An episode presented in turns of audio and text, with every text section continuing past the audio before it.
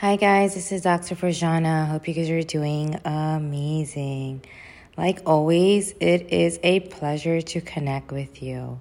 Today, I'm going to talk about how to not get overworked, right? And overwhelmed, right? So, I'm going to share a, te- a simple technique to help you not, to basically, uh, how do I say, monitor yourself so you don't get overworked okay? So it is it, it is many of our tendencies to be in overworked mode right? It comes from societal programming that identifies self-worth to achievements. Extremely important to understand this and internalize this. We are basically defined by how much we can do and what we can attain and that paradigm must be broken. Our sense of worth must also come from just being and existing we are, we are already divine beings created by God. And that's what we need to internalize, right? We, that's what we need to internalize. We're not just here to achieve, but live out our purpose in a divine way, right? It cannot be an ego based achievement, right? It cannot. Hence, I'm going to share a simple technique that can realign you, right? On a daily basis. So I want first, number one, I want you to make a list of how you felt or what occurred the year you overworked yourself. And I'm sure you have one of those years that you remember distinctively, or it could be this current year. Make a list of how you felt and what occurred that year when you overworked yourself. Like, write it down in detail.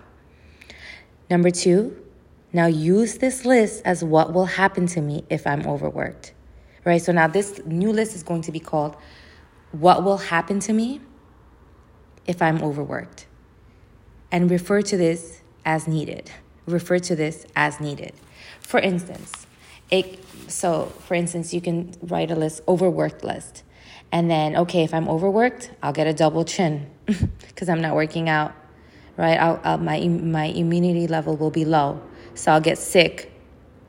Uh, my, my finances will decrease because I'll spend, right, recklessly to to just feel better, right? It could be uh, retail therapy, unfortunately, minimal exercise, emotional eating. These have, these have occurred because of the minimal exercise, right? Emotional eating, low rest. You're victimizing yourself, right? So sometimes we feel overwhelmed because we end up victimizing ourselves by thinking that we have to do all these things and we don't right? The cooking, the studying, the clients, the teaching, the talk, you know, just hosting. You don't have to do all those things, right? So, so uh, minimizing the extra stress that you add on to yourself.